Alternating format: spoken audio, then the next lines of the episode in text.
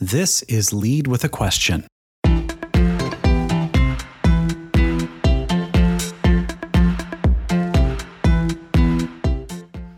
every single time you know i got an opportunity to do something that was not done before i took it you know i said i'm gonna it's a learning experience for me so i'm gonna go take i'm gonna do it not because you know i have a specific goal in mind but it is something i don't know and and, and it is going to make my brain a little bit more pliable and flexible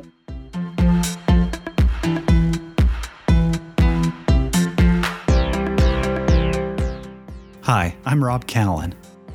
We live in a time when people are seeing that the old way of doing business is broken and that leading into the future requires something new a deeper focus on humanity, the courage to let go of power and ego, a desire to nurture the conditions for co creation, and the bravery not to have all the answers. On this show, I, along with my friends Chris Deaver and Ian Clausen, connect with guests who embody these principles. And whether household names or not, they've shattered the status quo, often as misfits, to shape the future with others and achieve miraculous things in work and life. Let's dig into the misfit principle for a minute. What is a misfit really? Is a misfit defined by language, culture, appearance, or personality? We've tapped into that topic before, but today our guest has a different take, one that has a lot to do with seeking out opportunities to learn and be stretched as a leader. And for him, it all starts with a set of core values, none of which actually includes being more talented or intelligent than anyone else in the room. In this personal account, he'll guide us through his experiences, seeking answers to the question What are your first principles as a leader? A conversation with Jaydeep Ranade, on this episode of Lead with a Question.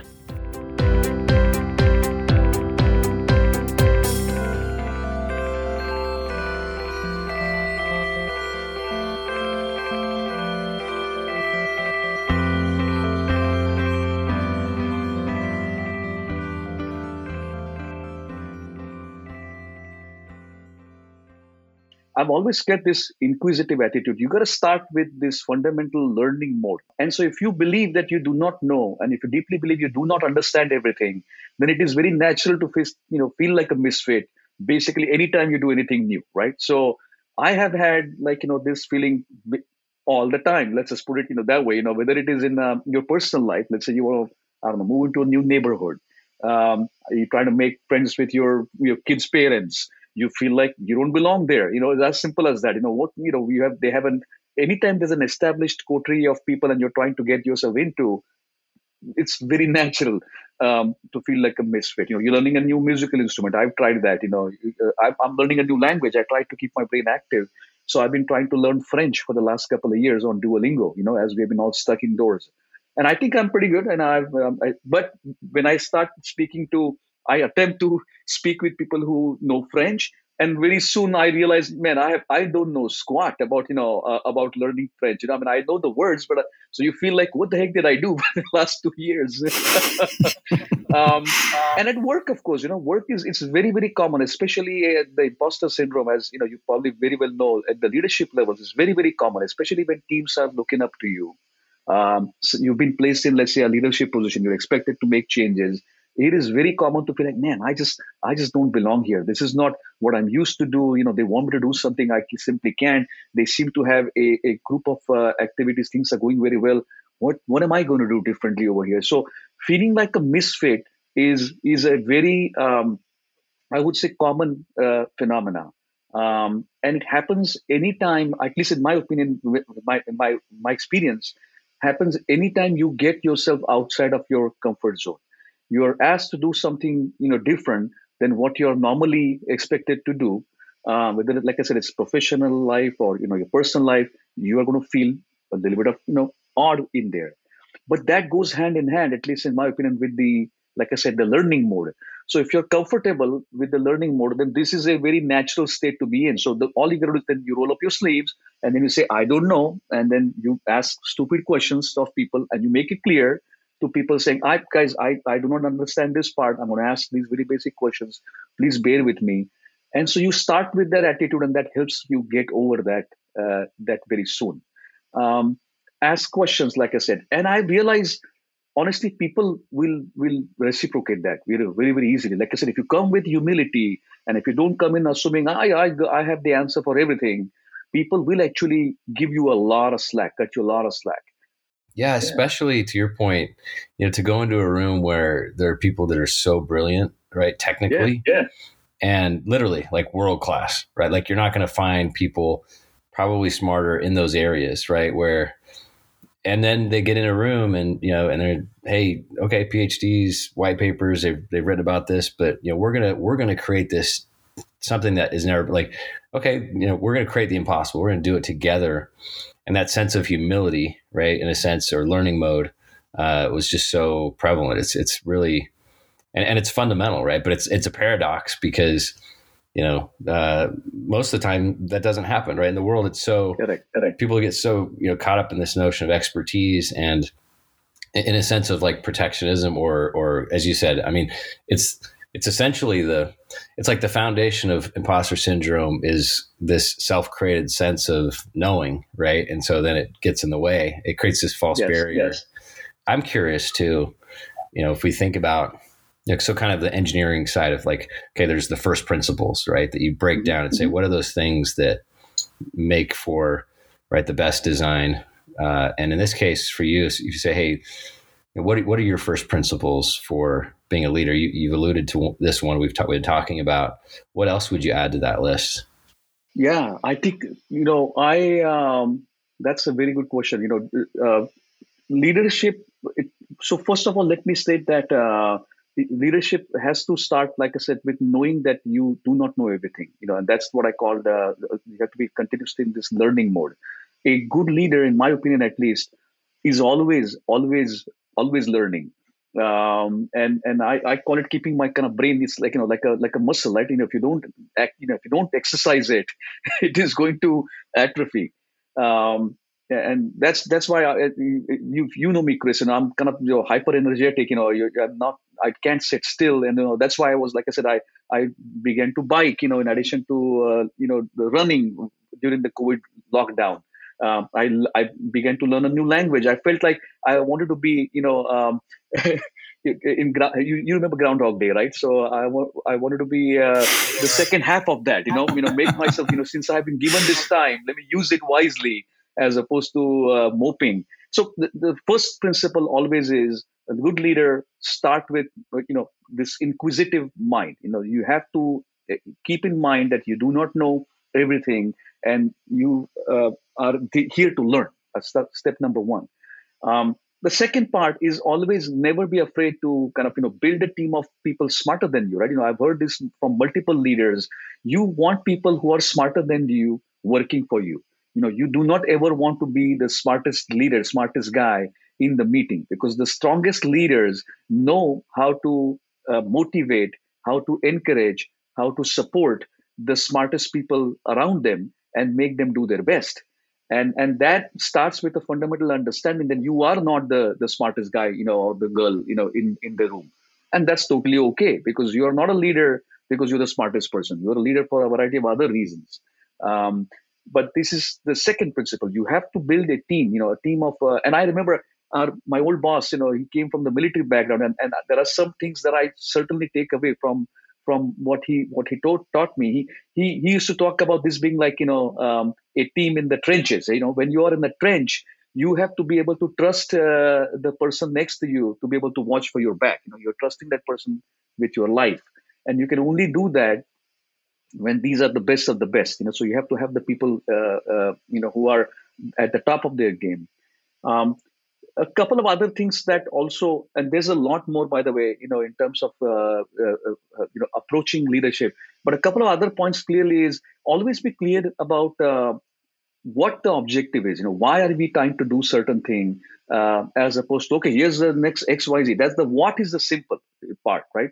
Anybody any i always joke any schmuck can tell you there's a problem when it's in front of you but what you need to be able to anticipate is what is coming around the corner what is behind the building what's you know what's uh, what's behind uh, uh, the, the hilltop there so if you know the why of what you're trying to do something then it's easy to be able to tackle these problems when they show up in front of you. So having this clear north star about why it is that you're doing something, any activity, is a very very crucial um, piece of uh, information that you as a leader need to constantly uh, uh, propagate, disseminate amongst your team. Everybody has to know um, why is it that we are doing something, you know, as opposed to I understand what is it that we do, but why why why should I like you know, you know uh, uh, perform this particular experiment?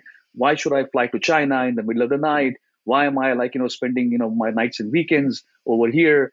So that this very very crucial to understand why uh, you're asking people to do something um, that they want to do. Uh, and maybe a fourth item is um, honestly, and this is also something I learned from my my my previous boss. Um, I prefer black and white scenarios. You know, the world I know is a very gray area. There's never a uh, you know there are you don't have a fixed you know human beings always have a spectrum of emotions, spectrum of actions. But as far as possible, when you when it comes to like rules and priorities and decision making, I have always found it to be extremely transparent and clear about my my my black and white rules. In other words, no gray areas as much as possible. Um, because the downside of human beings being somewhat in the gray, operating in the gray area, is it, it, makes people, all of us, somewhat irrational. You know, we make decisions sometimes that you know may not be um, the best in our interest, but we do it. I mean, Chris, you remember this, right? Apple was big on. We had train, you know, plane loads of people flying to China on a daily basis, literally. You know, I mean, if you go to San Francisco airport today, and if you take any airline flying to China, I guarantee you that there's at least you know five people from Apple in the business class. Every single flight, every single day, every single month of the of the year. You know, and when people go out there, there are people who you know who will expense I don't know like a, a bottle of whiskey for lunch, for example um, they'll cut corners you know and it's just natural even though these people are making a lot of money and we had very strict rules if you remember chris right? We would fire people. This was this was a no no you know you would not actually cannot accept gifts from your partners. Um, we couldn't when we went to, to, to lunch and dinner with our with our partners people we work with day in day out vendors in any other company they would take you out for golf outings i'm assuming right? In our case we had to pay for our own part of the dinner or the lunch. So this is something I have never seen before, and this was this is the norm at Apple because the rules are very very clear. We do not want people to apply their their brains, uh, their very fertile brains in uh, uh, in in irrational ways. And so, and they will still do it, by the way. But you know, as far as possible, it makes the decision making very easier. You know, you convey the rules very clearly. Um, and I totally understand that it's not possible to get to black and white in all scenarios but as much as possible as a leader my job is you know I, I, say if i can convey with crystal clarity what i'm thinking i'm going to have a lot less friction in, in, in getting my point across. You know when i say something people are going to know what i mean. Um, and you know when i mean something specific i'm just going to say it you know exactly as i mean it. Yeah I, I love that a lot. And and it's interesting because yeah i mean companies like apple that, that have that culture of principles right? They it, it vertically like hold deep to principles like that, right? Where it's and, and there's a lot of reasons for it because they don't want to be swayed or influenced by right the uh, you know different organizations. So of course they hold fast right to those principles, and they expect that from from leaders. And uh, you know, now you mentioned the you know, going to China. I, I, did that. You know, we did that together a few times. And uh, yes, yeah, I, yeah. I still remember and Israel. Yeah, that's right. Yeah, Israel. I, I remember being at the um, you know the customs or the uh, or the you know checking in through the security and you know getting into Israel. You almost got arrested, I think yeah, I think I, I was getting detained, and you're like, "Oh, let me just wait a minute with you because I, you know, I don't want you just being stuck in some black, dark room." And you know, um, so there's like, uh, you know, I, I, appreciated that. You know, saved my life a few times, I'm sure. Um, there was one in China. I remember now. That's amazing. Most people don't know this. I can put this out there, um, but this has to do too with Apple's principles about quality. Um, being on that factory line, I remember going to the you know those places and just seeing the builds of the iPhone and the meticulous hand, uh, you know, the the uh, the manual kind of hand hand hand building you know focus of you know all the way down the line that is completely really unique to them. Now, the funny thing, as I'm walking through the line, I, I think I was there with you, um, or maybe you know we were on the same trip. And then, of course, you know I, am the HR guy, right? So I'm walking down the line, and but then suddenly, you know, since I'm from you know uh, corporate, you know, this big group of clusters around me, and they're like, "Hey, this guy's a VIP," and they're just kind of waiting for me to like say something about you know the technical aspects of the phone. I'm like, "Oh, that, that, looks good." I'm just nodding my head, like, "Yeah, that, that that's good, good, yeah, that, that's good," you know. Of course, I'm, I, I was I'm the strong like silent type. yeah. Um, so that was, you know, uh, they, they were waiting for some words of wisdom from you, uh, or maybe you know words of encouragement, uh, and so I think you did that. That was good. yeah, just, just, nod my head and smile, you know, and hey, you guys are doing great. Uh, so, um, but yeah, that was, I mean, truly an amazing experience. Uh, you know, and then culturally, right? Every culture had, you know, or company culture too, um, kind of has their principles, and and and you have yours, right, as a leader. And and I'm curious, like, you know, what that journey has been for you, you know, in shifting and you know, and uh, and you know, to Facebook and Meta, you know, what maybe part of your learning journey too, and what experiences you've had that have been you know, definitive, maybe there yeah. So let me maybe a little background might help because I think you know I've been fortunate to work only in a few companies. I've not you know I've I've, I've had a generally long uh, stable career in each of the places I work. So I started my my my career at the Qualcomm. It's a very heavy technology company. Very proud of its uh, you know uh, technology focus. Clearly, you know we learned about the people who started the company as you know as as as founders of or, or inventors of algorithms back in in in, in graduate school so you're talking about Irwin Jacobs, you're talking about Viterbi. These are people that are the gods of the communication pantheon. And so you're working in a company. So that was a very different cultural, uh, you know, every company has a culture. There's clearly everybody knows that, probably everybody understands that. And it starts uh, somewhat at the top, how it began. So Qualcomm was a very technology focused company. You know, everything, you know, if you're a smart person, you would get recognized, you know, you, you could, you know, talk on, on, on um, on its merits. Um, you know, you you could get things done if you're a smart person. People would listen to you. Apple, very different again. Apple paid a lot more attention on you know, uh, uh, uh, let's call it. Uh, I don't want to say alliance with the, uh, but almost uh, alignment, alignment with the with the leader's vision. So if you believed in what Steve Jobs was saying, then you would like you know you you had to drink the Kool Aid. We all used to joke about it. Remember, you know. So you to work at Apple, and I worked there for nine years. You know, so you, to work at Apple, you have to drink the Kool Aid because it's a very very hard work. You know, I kid you not. You know, and I I, I joke about this when I when I uh, when I meet with my friends. I cannot remember many days when I would come home before eight o'clock. You know, I I live very close to where the company's campus is, and my wife used to say, "What? Do you just like stick out there because you know you like you know you don't want to come home? What's going on? You know, why don't you come home before eight? And I'm like, "No, I can't because my entire team is over there. I've got work. You know, China wakes up. Um, you know, by the time it's afternoon here."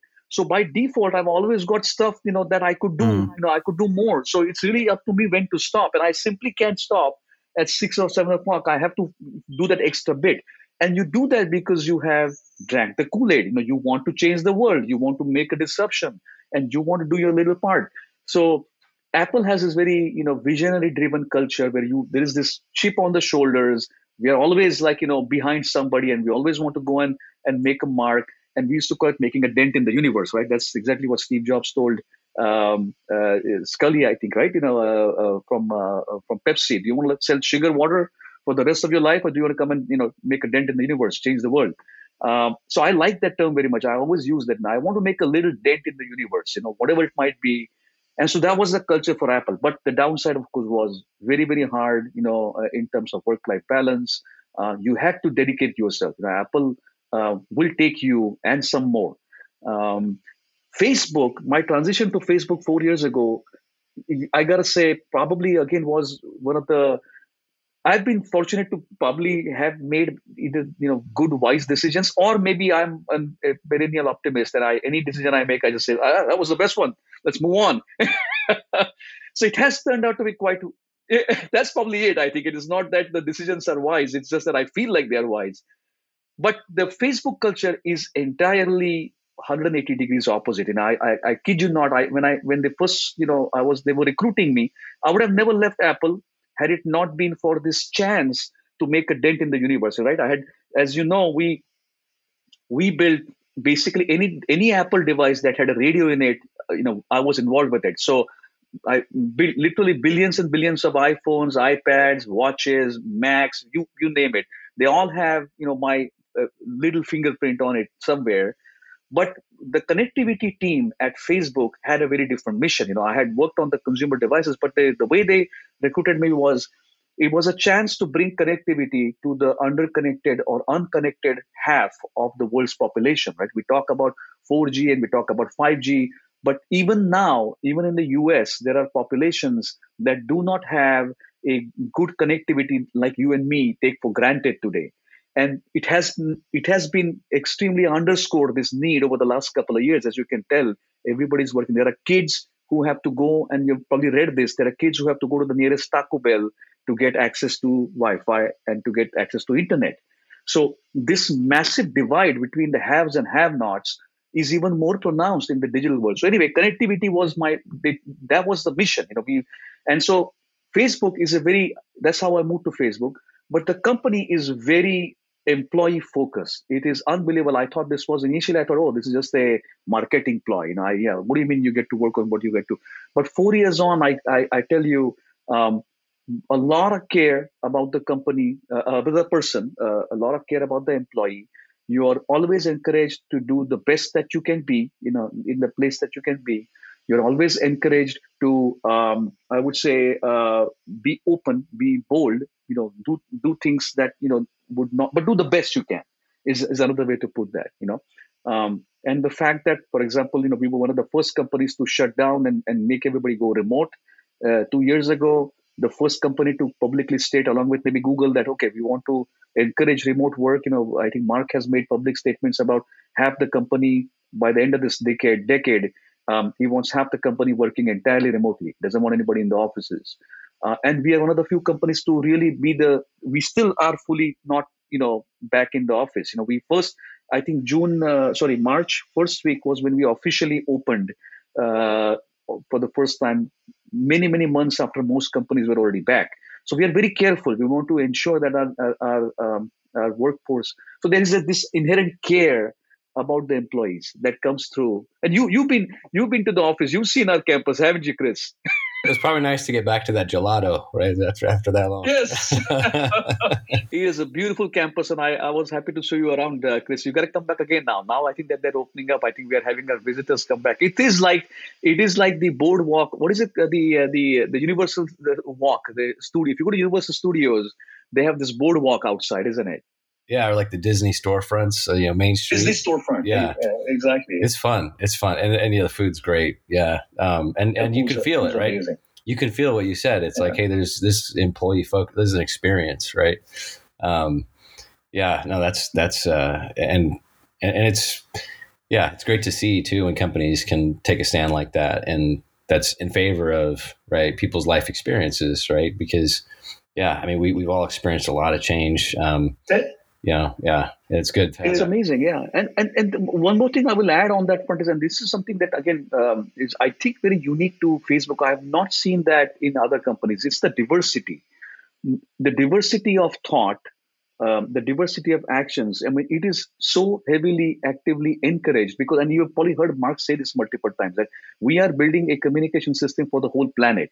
We cannot build it with you know 2,500 people in in the Bay Area in California. That doesn't represent the, the, the population at all, you know, of the, the global population. We're not even talking about the US population.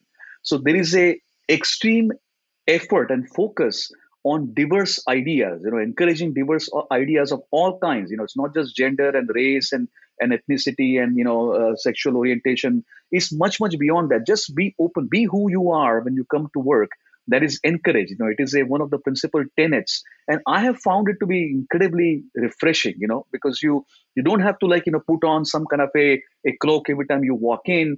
Of course, you have to be respectful. You have to be trusting of other people, but you really can say what is kind of on your mind in a obviously in a respectful manner. You don't want to put anybody down, or you know you don't, you don't want to like you know um, uh, uh, um, like I said, uh, uh, make it uh, uncomfortable for people, but you are welcome to, to, to be who you are. You know, people come up dressed in all kinds of weird ways. You know, uh, it's just, it's a very fun environment, and and it is encouraged because you want people to you know we want to get opinions from the whole planet. That's the only way we are going to make the product represent the whole planet or you know be relevant to the whole planet. Yeah, I, yeah, I, and, and, as you're talking, I, I, keep thinking in terms of you know product and platform, right? So, mm-hmm. like, because at Apple, for example, like part of the experience there was people would show up and they would embody, mm-hmm. right, essentially what the products are, right? So they're they're they're they're the way they operate based on the culture. Yeah, they're drinking the Kool Aid, but they're also intuitive, right? They're keeping it simple and focused you know like yep. like you what what you would expect from an apple product they are being that right you would expect from the people yes totally agree and then yeah. as you're talking now with facebook it's you know granted it's bigger than that you know with uh, meta kind of across platforms I, i'm getting a sense too that like hey that community feel that you have with the facebook platform like people show up right as they are and uh, and then that's part of that's built into the culture yeah that's a very that's a very astute observation, uh, uh, Chris. I think you're absolutely. Now that you say it, you, you are absolutely right. You know, at Apple, it is all about high quality, high performance, simplifi- simplification, and focus. As Steve, you know, always used to. We, we we heard you talk about it. Simplify things, make it easy for them to use, and the people come across like that as well. Employees are they're focused on the product. We want you. There is a high bar um, you want them to show up like you know the product is and, and exactly on facebook you know you want it to be inclusive you want it to be nourishing and encouraging and people will come uh, do come across uh, like their product that's that's a good one we become the product. Yeah it's inevitable. Yeah and, and then you know i mean probably a lot of people are wondering wow okay so just apple alone for somebody to not just get into Apple, but to be and play at the executive level that you did, and then to do that at Facebook or Meta now, um, and to have experiences with you know yeah people like Mark and and to be building what you're building uh, to connect the world. Uh, you know that's it's I, this is kind of the dream, right? We talk about hey, what's what's the dream? I mean, you have your dream list I've had my dream list. It was Disney and Apple, right? And so I, I, think people are probably wondering, like, well, you know, what does it take, or how, how, how do you, you know, what, what was your focus to begin with? Like, if you, you know, roll back the curtain to, you know, Jaydeep and kind of starting, you know, your, uh, you know, your initial kind of career. Was there, was there, what, what were the, the elements or roots of your success, really, of getting to where you where you are now? Yeah, so I think that is, you know, I've reflected on this, you know, so many times. You know, you, you go through all these, uh, uh, uh, you know, company sessions, leadership sessions. There's always like a life map. You know, people ask you, okay, what your life map? You know, and I've done many of these things over over my uh, um, over my career and my life, uh, including when I did my MBA. You know, we went through a similar exercise. It's like taking stock of, you know, how the heck did you get where you are? What were the, you know, key and I got to tell you, the the answer I realize is probably not as interesting as as uh, as I would have liked. Um, so, for example, I've had, like I said, people with extreme, you know, uh, uh, let's call it uh, challenges as they were as they were growing up, you know, personal front, and I've been fortunate not to have, you know, any of those. Um, they have had to overcome significant, you know, um, let's just say hurdles and I've been fortunate not to have to you know deal with that. So when I look back at my my life, it, it just feels somewhat uh, plain and vanilla, you know, to be very honest with you. But I'm like, okay, I'm, i will take it, and I don't want uh, too many uh, challenges. But the one thing I'll, I'll say a few things, you know, that that you mentioned. I did not start off. Uh, I never started off with um, with a specific kind of end goal in mind. And that goes back to what I told you at the very beginning about the inquisitive behavior, right? if you keep your mind open about the possibilities of what could happen, then you are freeing it up to do things in an unconstrained manner. That, that's just my belief, you know, and that may be very different from principal leaders who have one thing I am going to send a man to Mars. Maybe you need to be Elon Musk. That's a different style of leadership. That's great. And you can get a lot of things done with that. I'm just saying, from my, what worked for me was keeping it open. In other words, and another metaphor I always use is like you know life is like a like a like a fast running river. You know, I mean, you if you run any if you've done any river rafting, you know what I'm talking about. There are class two rapids, there are class four rapids, And the boats that make it to the end are not deep, heavy keeled boats that are strong and heavy. They're going to run into the first rock that comes across. You have to be like a raft, light and flexible. And you have to be able to ride the waves and go around corners, flip over a couple of times, come back up again. That's the only way you make it to the other end of life. So I have tried to live my life, you know, and my career like that. In other words, keep your mind open, do the your principles are what is guiding you you know your skills and your principles are like the oars in the raft and that's all you've got you know you got nothing else that you can control you know you have only those things in your mind and and life's going to throw you different things along the way right? The water's going to twist one way or the other. So you got to be able to use those principles you know to the best of your abilities and navigate the course. So you keep your principles but keep keep it open you know you know keep it inquisitive. You get thrown a challenge you work on it you know. So i i did that my whole life. You know whatever it was i'll give you an example. Back at qualcomm you know this was back in the 2000 you know it's known as a cdma company if you recollect right you guys know qualcomm is known as the company that you know it's all about cdma you know, there was a new technology and in early 2000 we realized that hey if you wanted to uh, get to this new standard called 3g it was all about umts Qualcomm realized you could not sell chipsets or modems, as they're called, without having GSM. You know, the hated technology. You know, nobody at Qualcomm likes GSM. It was called the holy wars of the late 1990s, if you recollect. But we had to have GSM technology in the chip, and that goes. I remember uh, I was saying sometimes you have to things in have to have things that you know that don't work because otherwise you can't sell a product. GSM right. was like that. You could not make a cell phone back in the early 2000 if it could not operate on this much popular 2G system. So I was one of the few people in the company tasked with working on a 2G on this GSM. And people used to make fun of me saying, You're supposed to be in the CDMA company. You're the vanguard. Why the heck are you working on this old technology? But I said, No, it's a challenge. You know, this is what we need to do. We need to go and take care of that. So so I focused, you know, uh, on that, and and we were of course very successful with 3G, and then I, I eventually left before we could get to 4G. But the transition to 3G from 2G was a big big deal for Qualcomm because it established them in this UMTS manner in this world as a worldwide player as opposed to just a North American player. So I took up the mm. challenge. The bottom line was I was open to take on that task. I was not, uh, you know, um, um, fixated on a specific thing or a specific activity. I did I did the best. Uh, same thing with Apple, right? You know, at Apple, if, if, when I started back in 2009, you know, I was asked to lead this small group called RF Desense. You know, nobody even knew what RF Desense meant. And in a nutshell, it is basically when you have a bunch of different radios operating in a small confined metal can, like the Apple Watch, for example, they don't like to, you know, be with each other. You know, it's like a porcupine. You're trying to stuff a porcupine inside a small box. You know, it's going to hurt. You know, uh, so that's exactly the deal with radios. You know, they don't like to operate with each other, and so when when they do, they interfere with each other. So we had a whole team focused on figuring out how how to make it you know easy for them to work with each other and not interfere with each other. And I got so many questions as to what is it that you do? Why are we doing this? You know, I had to explain this over and over and over again. It was a very hard job, but I, I said this is something that is important. I must do it. And so we built a team. We took care of the stuff.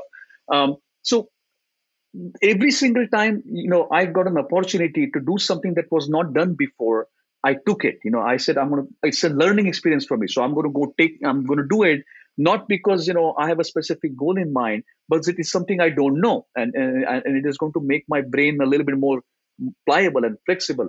And so that i think is the central theme of my at least my life. You know when i look back now 25 years i'll be uh, you know uh, in the industry um, since my graduate school, it's the one common thing that I think has helped me and, and made me, uh, uh, you know, generally uh, happy with whatever work uh, I've been doing, and as a side effect, genuine, you know, somewhat, uh, somewhat uh, successful. Let's just say, you know, I'm, I'm, I'm doing okay. mm-hmm.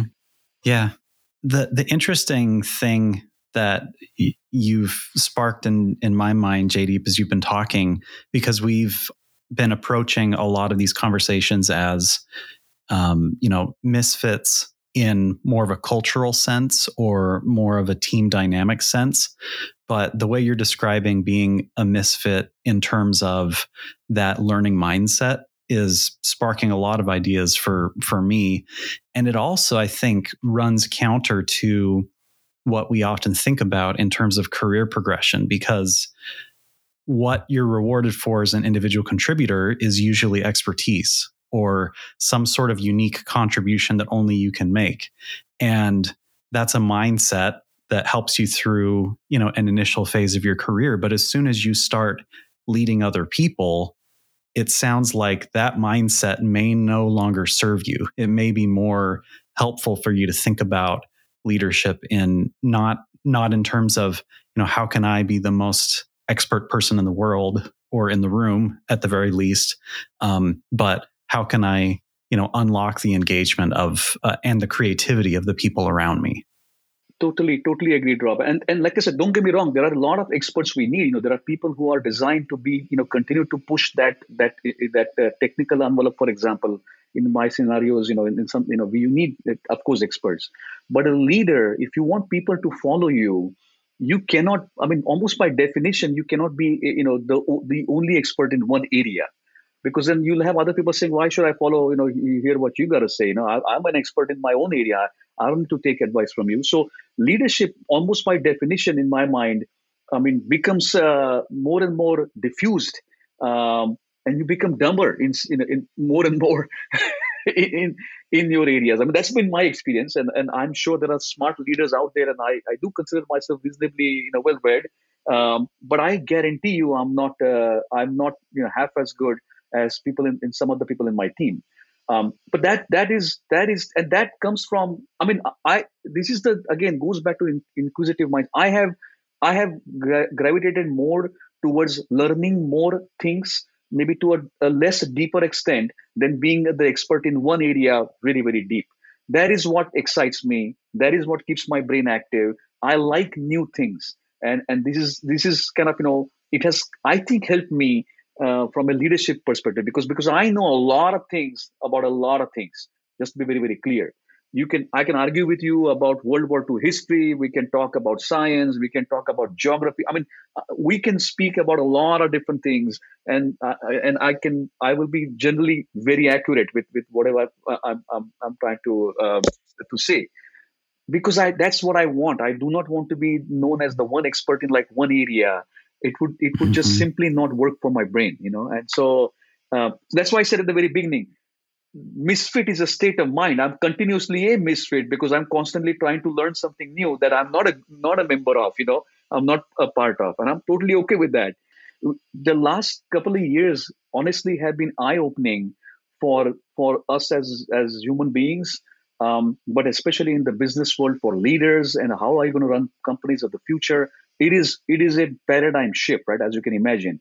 As people have come to expect more from their company or their their organization about support about you know um, about you know understanding empathy um, but at the same time it has also become clear that they, they still you know they still need some structure right? You know you cannot just operate you know uh, randomly in like you know in your homes and just meet once on on zoom call and expect things to work uh, smoothly.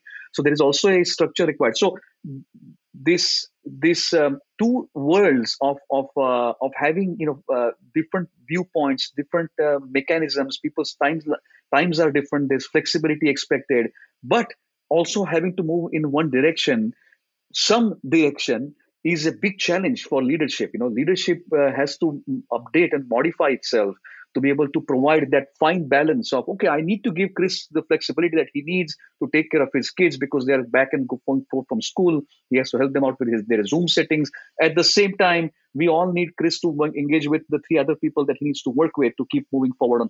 So how do you balance this stuff is is, is the is the uh, part that is going to be very crucial for the future right? And i think this is for here to stay. I don't think we are ever going back to a world where people are going to expect to come in nine to five. It's not going to happen. Maybe in some industries, but simply not going to happen. And so that is where this inquisitive mindset is a must because we don't know the answer. You know, we nobody knows the exact answer right now. So if you start off with something that is like you know a set in stone, you are probably not going to like the, the, the result. Uh, so you got to make one step forward, then you got to tack into the wind. You know, you're going to find something else, then you have to change again. And so you have to start off by saying to people, guys, I do not know. Folks, I do not know how this is going to work out. Here is what we will do for the next few months, and we will see, you know, whether it works or not. And please tell me if this works or not. And if it doesn't, we'll make a change again.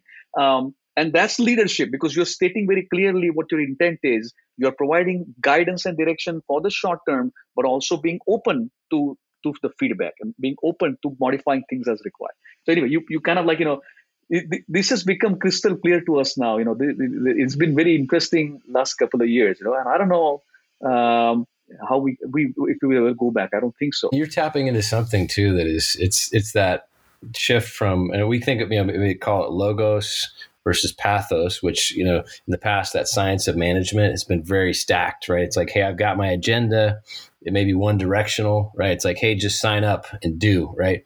And now, to your point, it's like this shift towards heart and mind. And when having that openness or flexibility creates the possibility so people can can feel they belong, right? They feel empathy because we do not have all the answer and leaders to your point it's like we don't have the answers about everybody's ex- life experience right and to be positioned anchoring ourselves as having all the answers well it's just offensive to people right because they'll say well you don't even know me right like and you don't know my background my yeah. experience and i've always appreciated that you know about you as a leader. And i think you embody the future that way is you know that connection between heart and mind that people need right? And and the empathy and compassion that goes along with and actually enables the future of building because that's how also we're going to be building right? Uh, uh, these ecosystems yeah, of yeah. products and services and platforms of the future it's really the only way.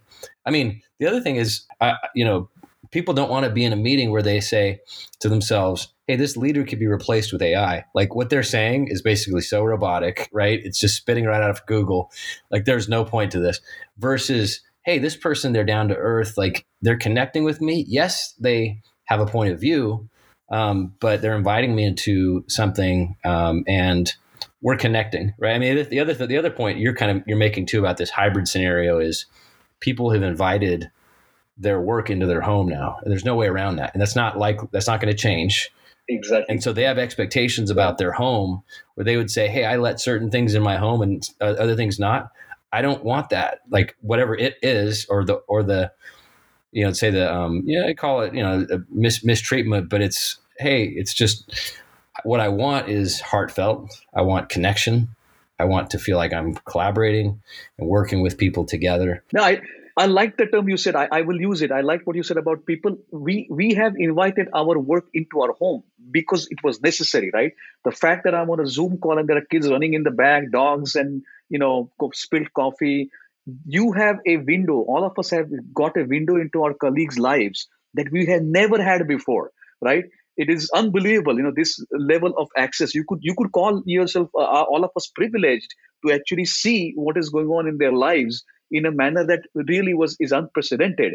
And so you know it is it is it is interesting that you know we, that that we want to make use of that. My point is we want to be able to capitalize on that and like connect at a level that is simply not uh, not was was not possible before and and and, and leverage that you know to get the best out of people yeah, and, and, it was perceived differently before, right? Like, like you remember that the video, the news guy, where he's like, his son's coming through, his his toddler's coming through the door, he's like yes. pushing him back, right? It's amazing because it's all about like, hey, I got to keep video. this image like just right, and like that is so not the exactly. case now, right? Like now, if somebody shows up, and we have this happen, and actually at work, it actually is the yeah, opposite. Kids, yeah, yeah, it's the opposite reaction. You're like, wow, like oh, that's cool. They're, you know, like, hey, there's the newest member of the team, right? Like, it's like, hey, wave. Yes, and, you know. say hi to Tommy, and you know, yeah, and it, and it, actually is encouraged. You know, we, we I've heard, I've seen people's cats, you know, their their you know their best friends, their wives, you know, their children. I mean, it, their their hobbies in the background. You know, it is uh, un, unbelievable. You know, uh, uh, what the, like I said, the insights you get into people's lives, and we're privileged to get that um, you know, remember this whole background thing. Originally, when we first started this, there was this whole you know joke about what funny backgrounds you could put behind. Nowadays, nobody cares anymore. You know, now just to see what's behind me, and you know, we're, we're fine. well, and this, and this, it's getting to a place now because of this, and it's interesting. It's like an inadvertent uh, reality that's it's created is uh, as far as principles, like it you know, we, we talk, we, we used to talk about, you know, work and life and it used to be a discussion about balance, right? And, and I think that's also gone away to a large extent because it's all blended now, right? It's this blended life of work and life. And the other thing is, is that, well, this offers an opportunity where it's really felt, which is, it is not only blended, but you know, the I, I think the future, in addition to being co-creative and the things we've talked about, um, being a misfit in a sense of staying in learning mode, it's also the reality of living principles and living in such a way where you're one, right? You're you're you're one in in in how you show up for work and how you show up for life. And that was said of you know Covey Stephen Covey taught that and in his and in his funeral uh, his son said that about him. He said he you know he was one right and if you met him in person you knew you knew you know you knew my father like as he was yeah and i think that is there's probably no there's not that I know of a more powerful statement about somebody.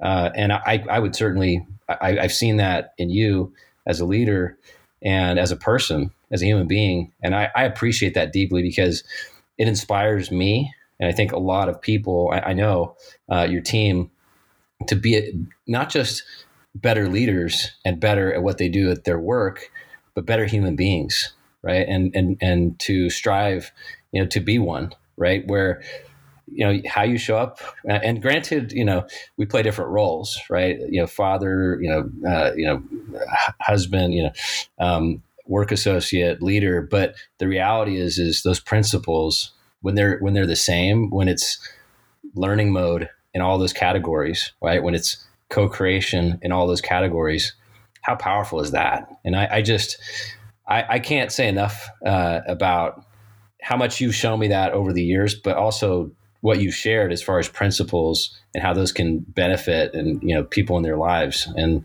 um, thank you, you know, for for for that. Thank thank you, Chris. I, that is so heartwarming. I want to just again thank you once again, you know, for all the for the friendship and for for for all the kind words. You know, like I said, I'm sure not all of them are well deserved, but I truly appreciate that. Thank you so much.